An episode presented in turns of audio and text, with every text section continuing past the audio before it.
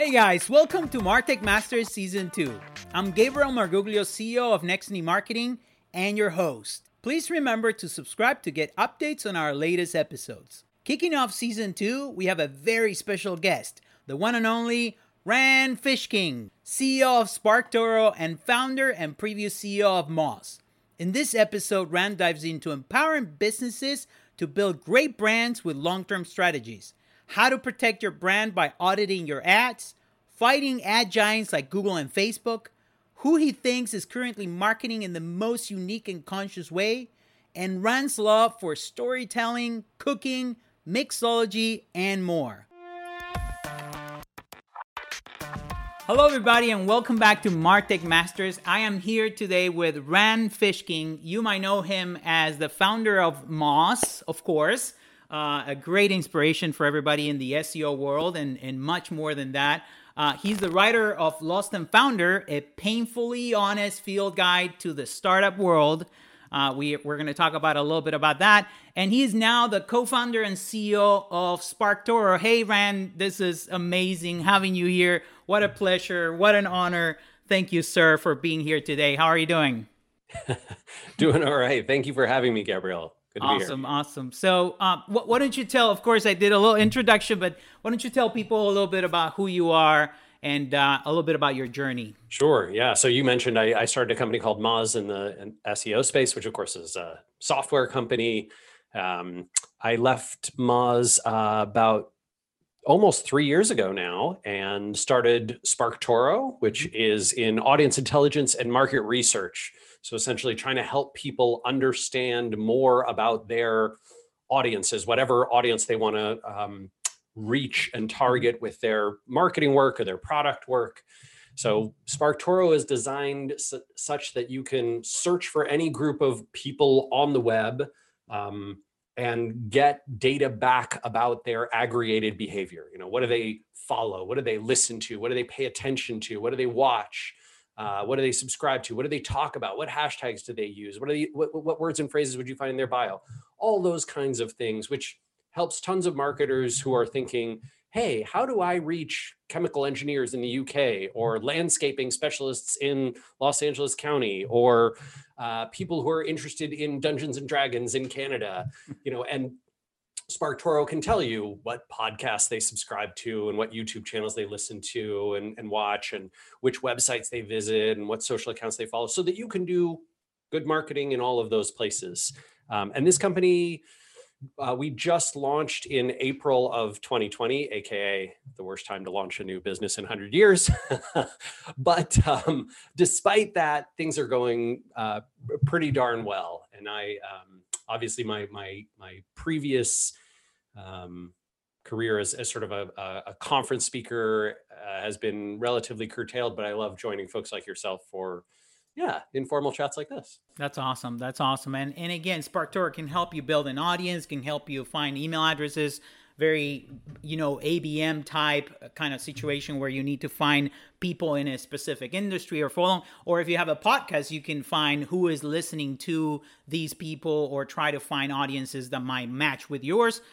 Even for SEO, I was thinking, you can do some research and then connect with the right people at the right, companies that might link back to your website. So that it looks like SparkToro can help a different array of marketers out there, right? Yeah, I mean, to be totally honest, I think there's a small but substantive subgroup of our customers who are in primarily the sort of content marketing, SEO, link building world, and they use SparkToro especially to do things like find podcasts to pitch because many kind podcasts like yourself, right? When you have a guest on, that also comes with, a link and a reference to their work. And, here's an article we discussed and those kinds of things. You'll go and pitch an outlet on coverage in a sort of digital PR way. Mm-hmm. That'll come with, again, a link and a reference and those kinds of things really does help with SEO. Of course. So, of course, we want to dive into, this, the Martech Masters started. I don't want to go through the whole history, but we started in the middle of the pandemic. We did other, video series and podcasts before, but Martech Masters was born with the pandemic. So last year we focused a lot in how businesses were evolving and adapting and things like that. But we realized that the best episodes were all about passionate people, you know, making it happen, and how you drive that passion and you make, you know, create a great brand and you make your business grow and you help your customers. So of course, we're excited to dive into all the passions that you have, your SEO passions, your creating amazing content, you know, Whiteboard Fridays and all that stuff. But before that, let's talk about your personal passions. So what drives you? What are you passionate about? Of course, we know you cook a lot. Your wife definitely sells you as the most amazing cook and beautiful cook in the world. So that's great to have someone that does that. But other than that, what are some of your personal passions out there? I'm a huge fan of great storytelling. So I love consuming great fiction, whether that is, whatever it is, comic books or television and movies, video games, literature, all that stuff. I love well-told stories. I think fiction has a power to give people empathy for situations that they themselves might never be part of. And that is one of the most beautiful parts of being a human being is being able to empathize with others and feel their pains and their losses, their regrets, their triumphs. I am quite passionate about the food and beverage world. So I love to keep practicing my cooking and drink making. I like games. So escapism is a part of that. And nice. I think that fits in with kind of the storytelling stuff. I someday, maybe in some future career post SparkToro, if it's very successful, I'd love to maybe even get into game development. That's awesome. Fascinating world. Maybe a D&D game development situation there. I think I'd probably do something more in the computer video game world. Mm-hmm. Just because I have a passion for sort of that programming scalability. That's awesome. And, again, looking back at the cooking and how you share that on social media, it's also that personal side of you that makes you relatable and makes us connect in a human way to you and your brand and your businesses and everything else. So we're always thinking about that connection between the person and the business and the brand, and how personal branding is also important in the business world. So, I think, the weird part about that to me, Gabrielle, is I sort of intentionally try and share things that are not related to my professional world and not with the intent of building up a personal brand around it. Right. So I'm not trying to show off like, oh, I'm perfect and you can be too, or like, look at all this amazing. There's sort of that world of like influencers where they, have this entrepreneurial culture of, I don't even know what to call it, kind of worship and one-upsmanship. Mm-hmm. And I don't like that at all. Like when I share cooking stuff, it's sort of like I had fun making this, and maybe you'll have fun making it too. And if not, you can have fun, sharing along in this story with me. And does it have anything to do with my business or like why you should follow me? No, it's just, I authentically am having fun. Would you like to have fun with me? Let's have fun together. Right. And that's why it works, because it's authentic and it's relatable and it connects. And I'm not saying people should create a persona around them and share the beautiful pictures of the, what they did that weekend. But it also shows the human side of things. And it's interesting to connect the personal passion with business passion, because of course we know you're super passionate about your business. You've been out there. You're always doing, with Whiteboard Fridays at Moz, you went out there and you taught everybody. And passion is definitely something that we saw from you. You wrote a book which shows your passion and how through the struggles of building a business without the money, without going to college, like all that stuff, you definitely need passion. So the question is, how important is passion in business to you? It's odd because I don't love the raw money-making financial passion side of entrepreneurship, which I think is unfortunately very dominant in business and startup culture. I think that there are real reasons why people are incredibly fearful of being anything less than, incredible, super wealthy.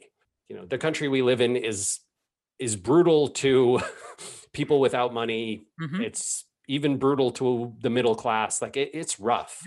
So it's build on these things too, right? We're built on capitalism, and money needs to drive everything, right? Yeah. So I have empathy for that. I understand why people worship and follow those folks. I understand why entrepreneurial culture sort of celebrates billionaires over everything else. Mm. And also I'm really turned off by it, right? Uh-huh. I hate that that's what we worship. I understand it, but I hate it. And, for me, the passion that I have around entrepreneurship and business is creating something new that did not exist previously, that helps people accomplish something in new and interesting and fun ways that, sort of I get to design. Like it's it's that creative storytelling side of me. I think, look, if it were more financially lucrative, I'd be an artist. Right? Like, I'm not good at it.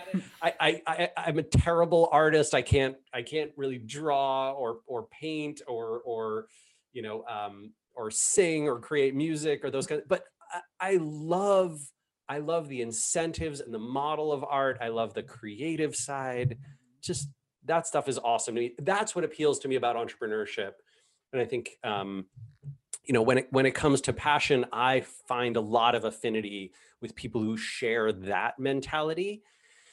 And also, if I have a ton of passion for wanting to change the culture around this. So I would love to imagine that in the twilight years of my life, maybe we live in a world that is less brutally capitalist and much more sort of leverages the great parts of capitalism, which are everybody gets to do the thing that they're interested in. And if it's useful to society and people want to pay them money for it, like there's that freedom. I love that freedom of capitalism. Like that's the beauty and appeal to me. And then also, if you don't want to create things or circumstances dictate that you are in a rough spot, the enormous wealth that our society has created protects you from, having whatever health problems and no one takes care of you, homelessness, and you have no place to live. Like we're too rich for that. We've moved way past that. Like this is not the 1700s. We should be in that world. So that's another, sort of aspect of society. I don't know how America managed to brand socialism as a negative thing when it's clearly super awesome if done well, like everything else. Like capitalism sucks when it's done badly. Oh, it's great when it's done well, right? Like socialism, same thing. Great when it's done well. Terrible when it's done badly. Yeah, and it doesn't have to be name anything, Yeah, you don't have to call it. You don't have to apply labels and all this stuff, right? Take care of people regardless of whether they deserve it. That's it. We are one people. And one people. As one people, we should be taking care of each other. And if someone has a ton of money and someone doesn't have any money, there should be some balance there. And it doesn't have to be called something so we can separate each other again. Let's unite and find solutions. Like you said, we're so smart and we're so rich. We're so abundant. This universe and this world and this country, we're so lucky to be so abundant that there should be solutions. And I love that you have that as passion of yours. I've always had that as a in the back burner, is like, how do we unite? How do we become one? And of course we're living through crazy times, and that could be a whole different podcast. We can go over in that rabbit hole some other time. But definitely I see the world you're talking about from my perspective, and I want to be part of that world. And I see your passion for, taking down the big, corporation. And I see your passion for, fighting Google and Facebook and maybe not fighting, but giving tools to the little guy like SparkToro to actually, or Moz, because in the end, Moz was all about coming up on the first page of Google, getting your business, grow your business and all that stuff. So how do you take down that big guy? I was not going to ask you this, but it's definitely who you are. That passion, I see that passion every day. How do you fight such a big force like big corporations shifting and crafting society around us? Yeah, I think there's three things that we get to do. So as individuals, we can choose to reject the narratives that we are being fed about, the division between capital and labor, right? Mm-hmm. So like we can recognize, oh, I see that for the last, 40 or 50 years, wealthy individuals and corporations have sort of used their power and influence to make us believe things that are probably untrue, that shift our mindset, and therefore we can change our own behaviors around, what sorts of politics we support and how we vote and how we act in our communities and where we buy from and all those kinds of things. And also we can be cognizant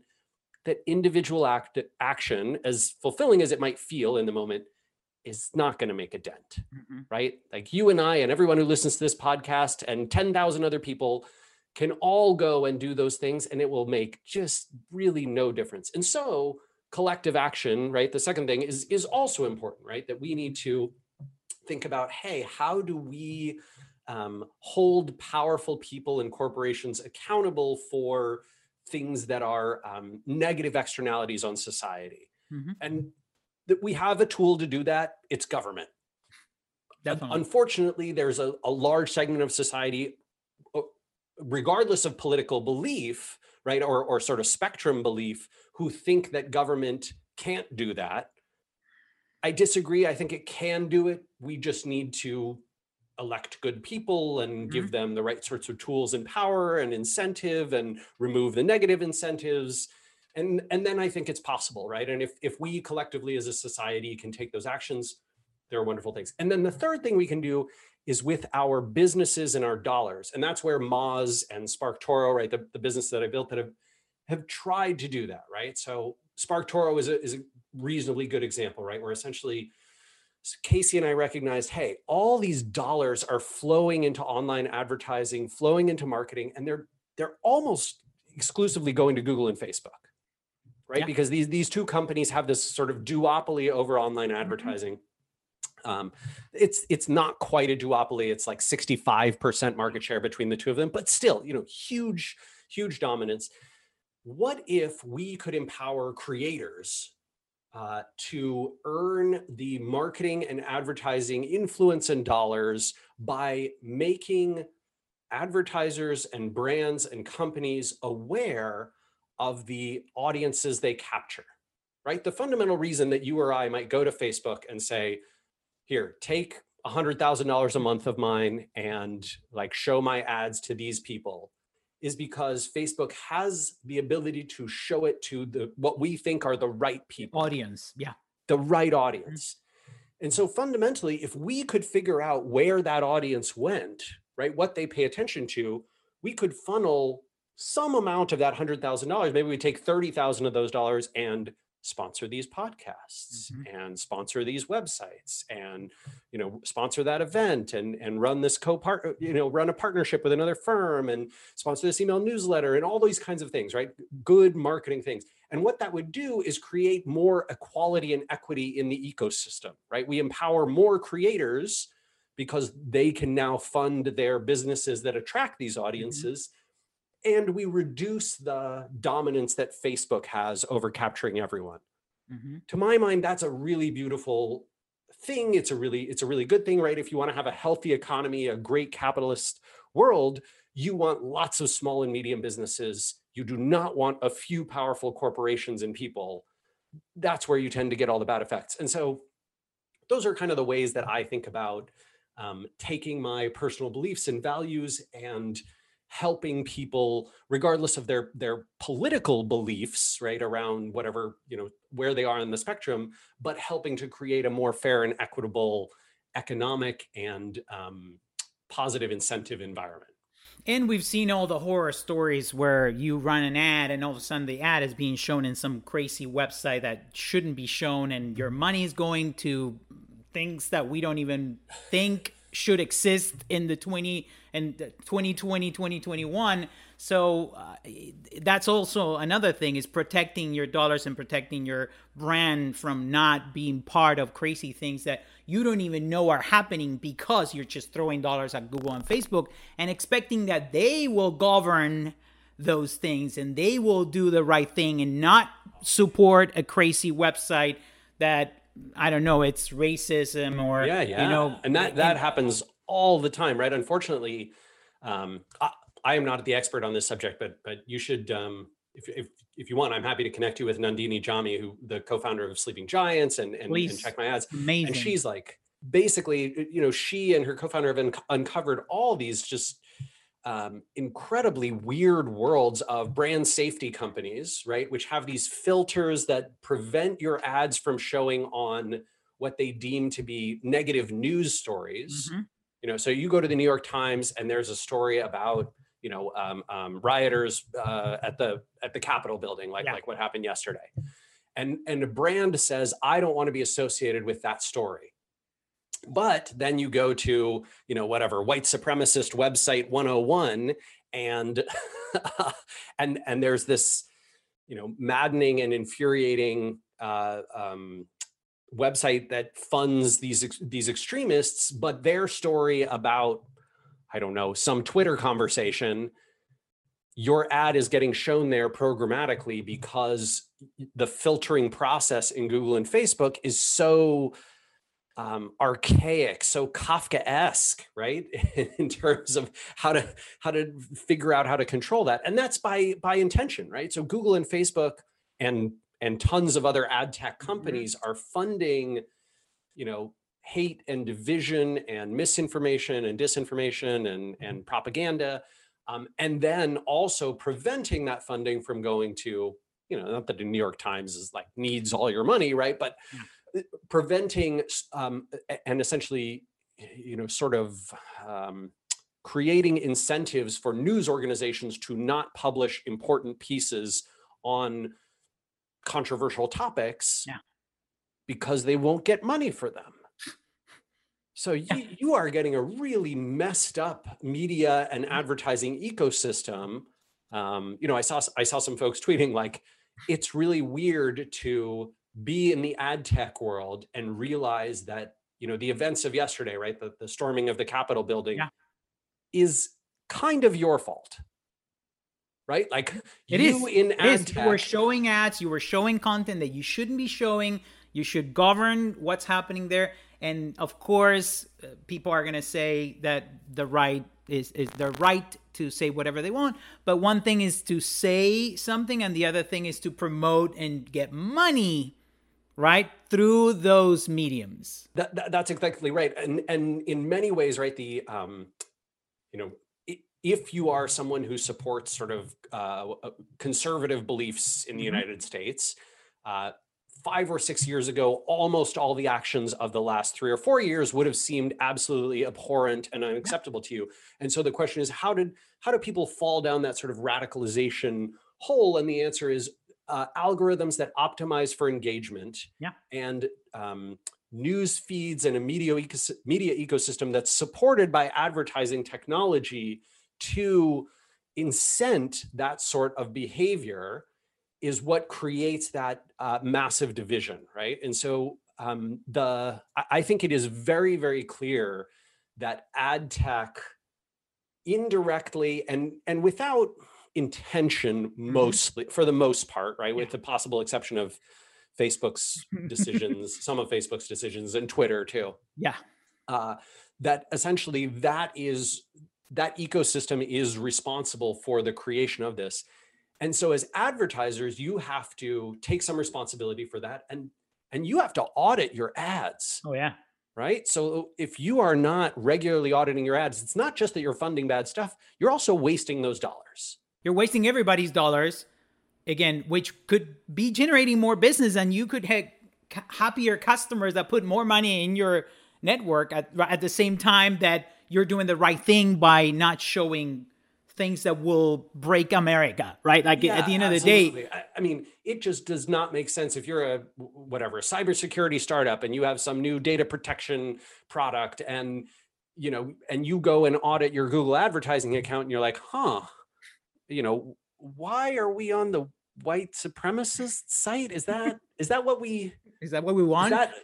Is that good for our brand? Will we reach the relevant folks there? And if we took that money away from the, you know, that place and put it toward another, you know, source of marketing and advertising, could we earn a better return on investment? And the answer is absolutely. Of course. But Google's goal is to create that ad slurry, right? Yeah. Sort of the slush of bad sources, negative stuff, you know, and then hide it in this, you know, along with all the good stuff. And unless you are an extremely cautious advertiser who's regularly auditing, you're not going to see it. No. The same thing's true on YouTube. The same thing's true on Twitter. The same thing's true on Facebook.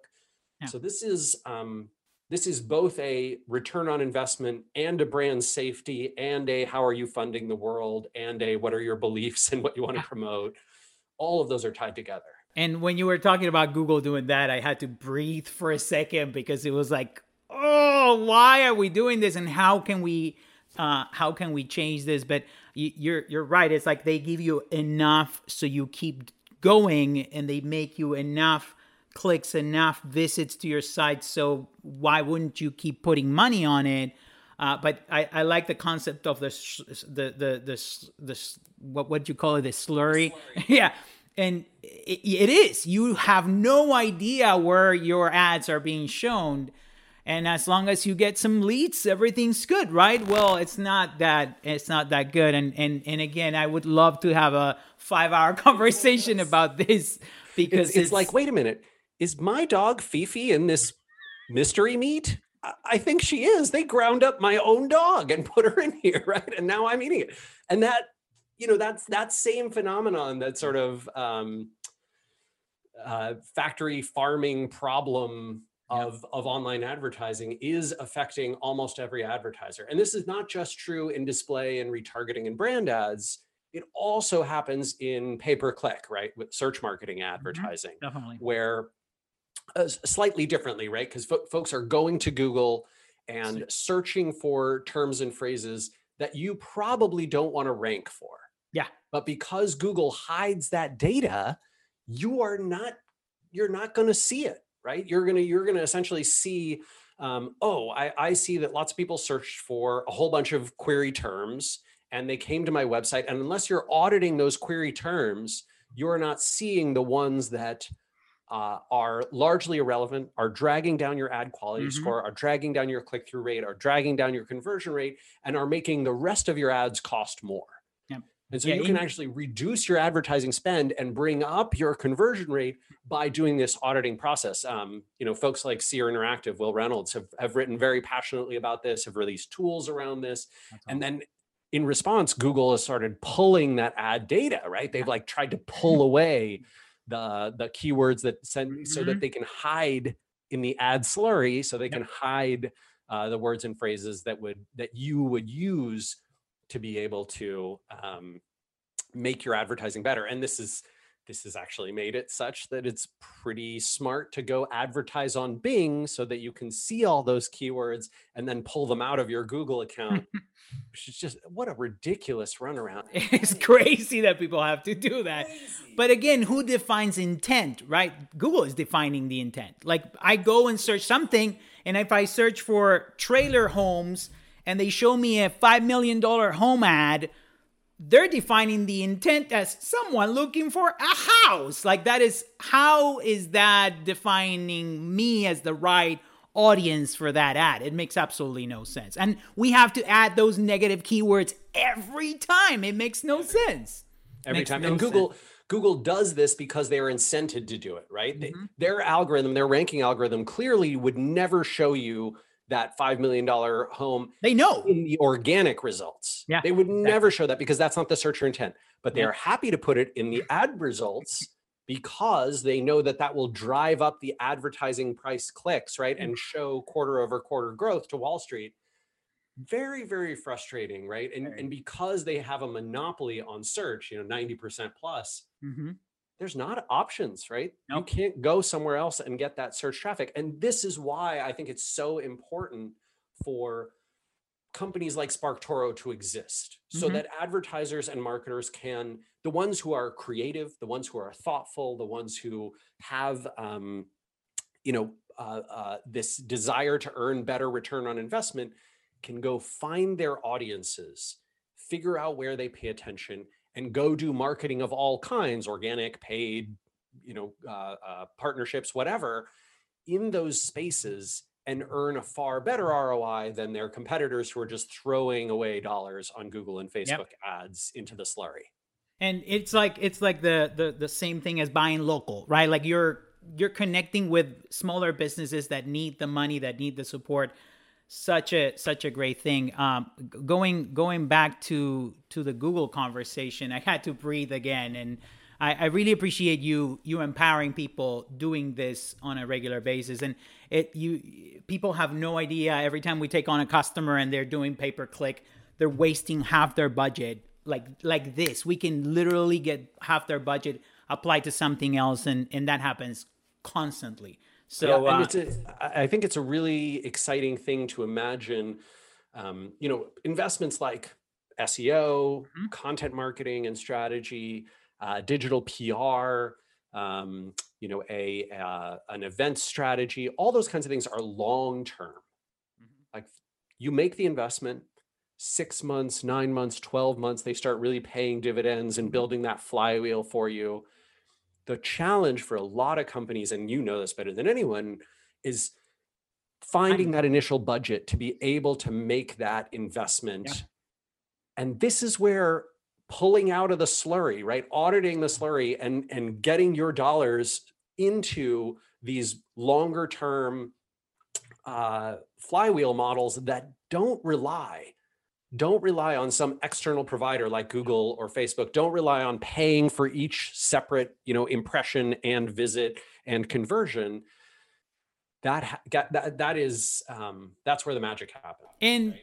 That's owning your audience. At the end of the day, you own your audience. You've talked about it, of course, with Chris Savage, your personal friend and amazing CEO of Wistia, one of our most beloved partners. And at the Brandwagon episode, you talked about how you could invest in those long-term strategies, build something.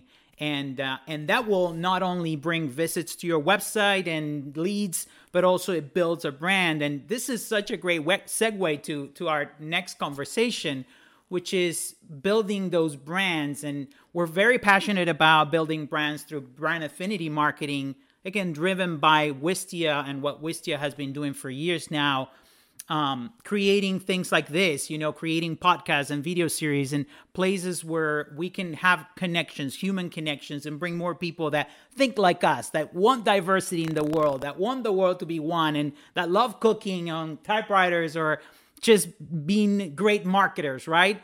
And building that slowly but steady. You did this for years at Moz, and Whiteboard Friday is now an institution, and probably it shows people how to do it, right? Like you've done it, and now Moz continued it over many years. I know it was a mistake, not a mistake. It was like, I want to save some time writing, right? Like on Fridays, I think I heard you said, I don't want to write every day, so I'll do a video. It's easier for me. And then that thing became, the number one, not only brand affinity marketing aspect, but also content creation and driver of business. So when did you realize this was going to be impactful? Because I think that question, I don't want to ask you the same question that everybody asked, which is like, how do I convince my boss to do, like, we've already gone through that many times. You have to have people that really believe in these things and getting that budget, as you mentioned.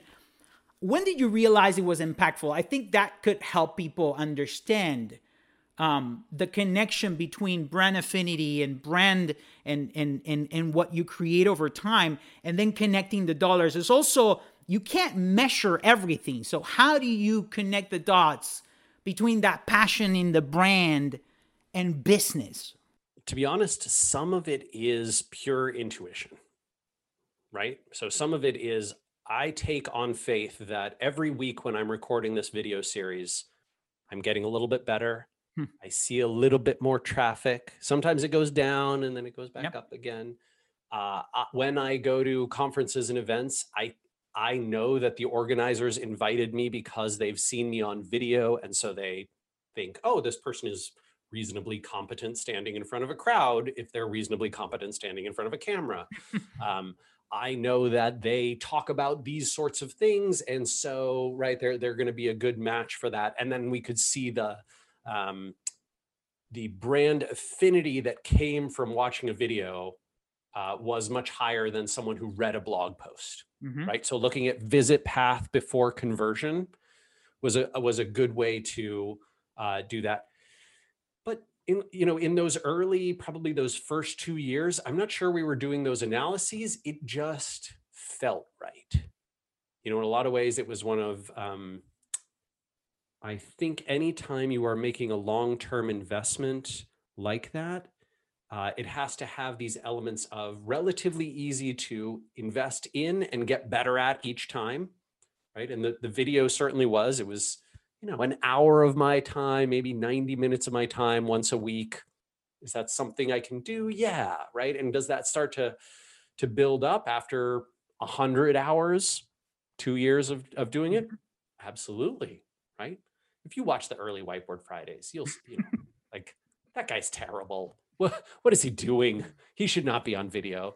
But if you watch him from, 2010, 2011, 2012, pretty good. Like, he's getting good, right? And that is, the way I think about brand building and content marketing, content strategy, the way I think about building any sort of marketing flywheel is it is a lot like building muscle, right?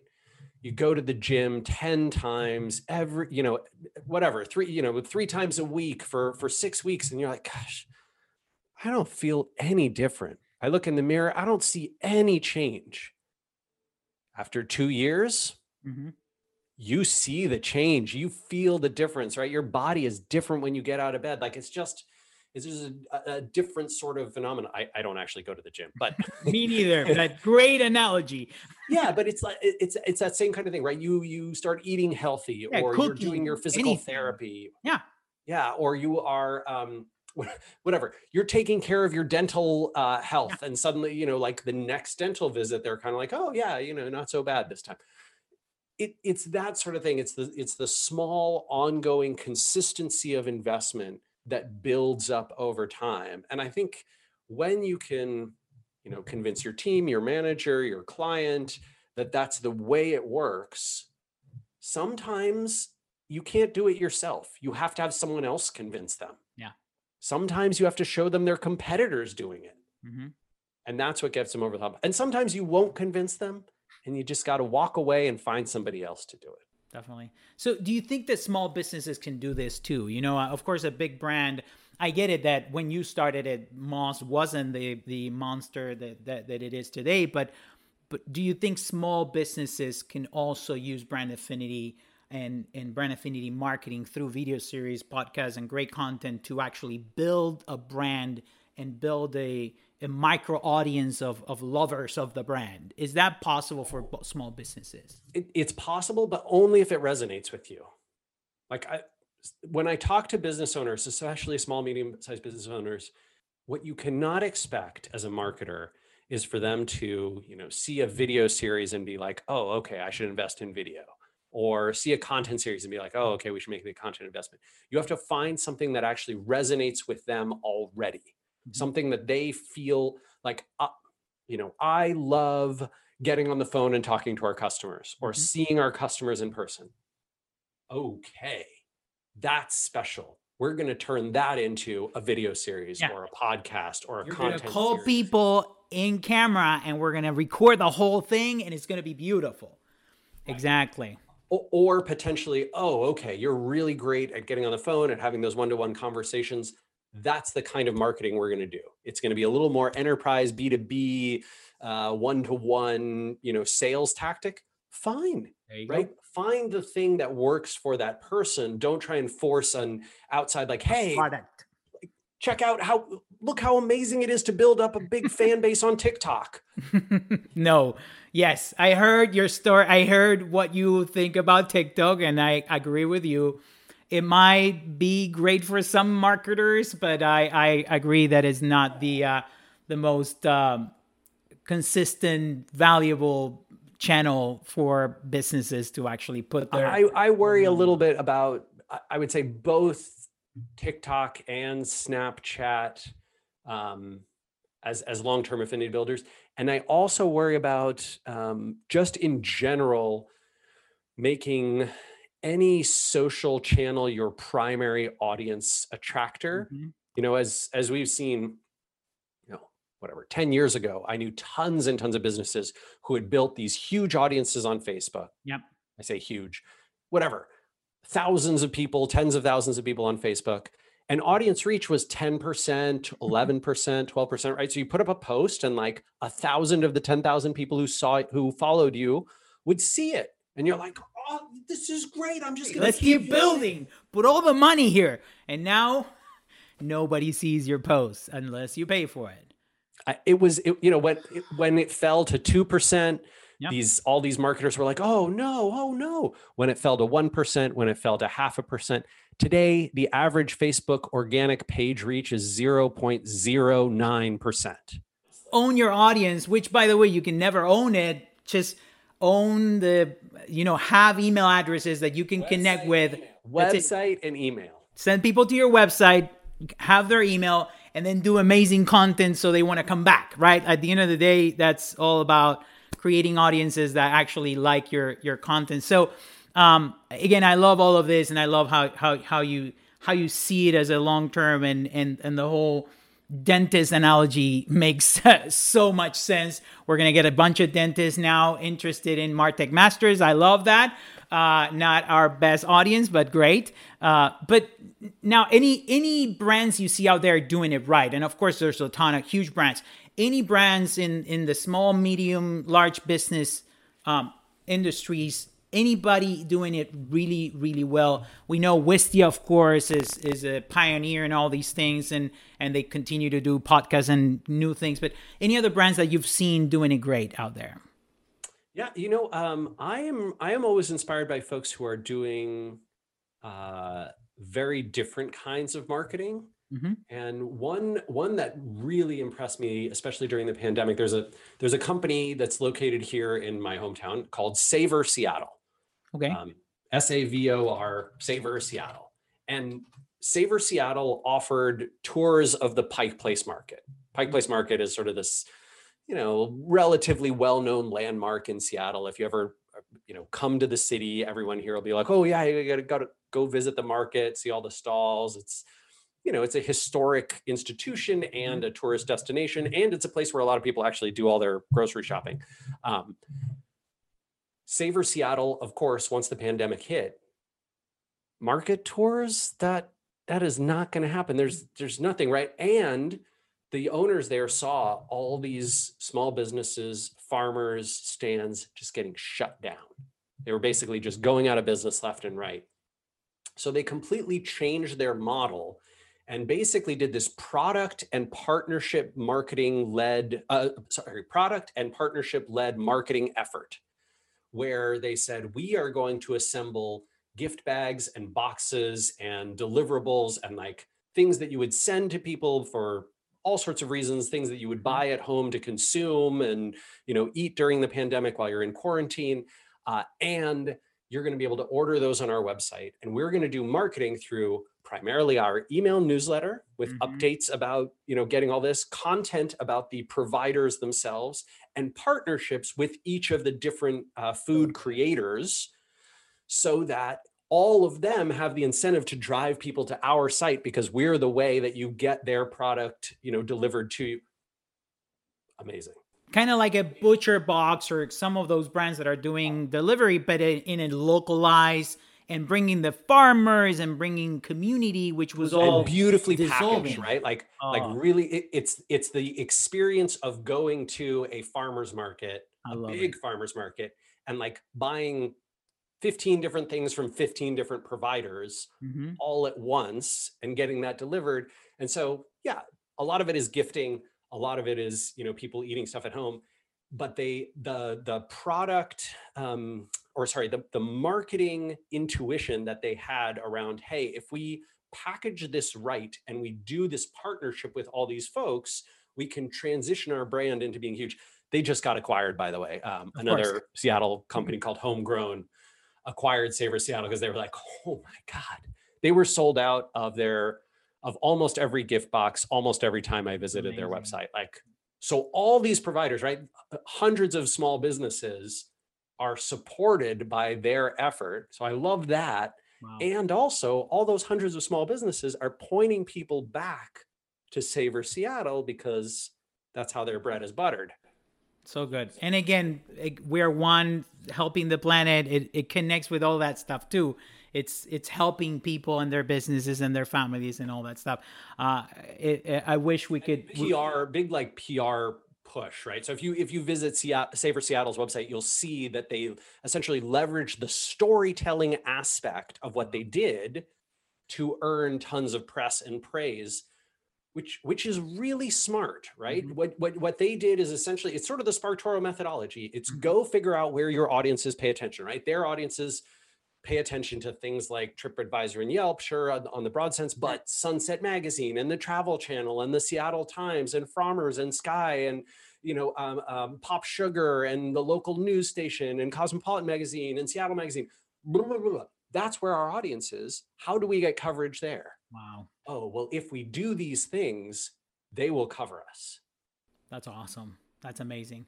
So, Rand, this has been amazing. I could talk to you for 50 hours and I would love to continue these conversations, but I want to ask you, first of all, we want to make this a place where we create more diversity, inclusion. You know, this is one of our company goals this year.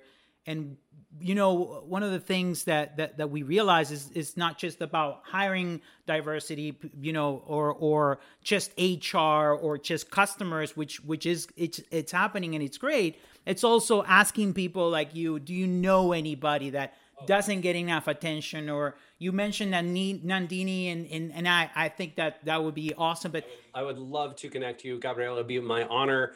I know dozens of great folks who fit the profile. I think I saw someone humorously refer to, if we're going to call whatever, women and people of color diversity hires, then we have to call straight white dudes homogeneity hires. And I was like, okay, so I am happy to be a homogeneity guest for you. And I would love to introduce you to some folks that's amazing. Who can help on that front and who I think will make even better guests than I've been. That's awesome. Anybody you want to mention right now that people should follow on either podcasts absolutely. Or social media, or anybody doing great things? Yeah. If you're looking for folks who are, especially talking about marketing topics, I really, really like and recommend Asia Matos, who's Arangio as well. She is now on the Moz board of directors as well, but runs Demand Maven out of Atlanta, and talks about a lot about SaaS marketing, early stage marketing, helps a lot of startups. Nice. Really, really smart. Great person to follow. If you're in the SEO space and you haven't already, I was on the XMO Marketing podcast with Andy Jarvis out of Ireland. Awesome, great guy, really, really smart. I already mentioned Nandini Jami in the brand safety world. I think the world of her. On the analytics side, Mary Owusu, which is at Analytics Mary on Twitter, is a great follow. I can send you a ton more. Awesome. Thank you again. You know what? If you go to my Twitter account and you click on follows, there you go. There's not, it's not a bad list. You know, you'll find some homogeneity follows too, but. Definitely. Rand, it has been an honor. You have been an incredible inspiration for us over the years as an SEO agency, as a marketing agency, as a growth agency, and as people that want to help people. You have been inspiring us, helping us, teaching us, mentoring us. And I want to thank you for all that. Of course, thanking you for being here today. Anything else you want to say? This is your moment. We don't have so much time, but anything you want to promote, anything else you want to tell everybody out there? Oh gosh. I mean, it's if folks want to give SparkToro a try, it is free. We have a forever free account and you can just go sign up and run searches and see if that's useful. And of course, if I can be helpful in any way, you can drop me a line. I'm rand@sparktoro.com. Thank you, Rand. Stay safe out there, and let's hope the world continues to grow into one people, right? Fingers crossed. Take it easy. Have a good one, all right? Take care. You too. Take Bye-bye. Care. Bye. Thanks for joining us for another episode of Martech Masters. Make sure to visit our website at nextkeneemarketing.com to watch the series, or subscribe to our podcast to be the first to check out our newest episodes. If you enjoyed our content, please leave us a review or rate our show on your podcast app.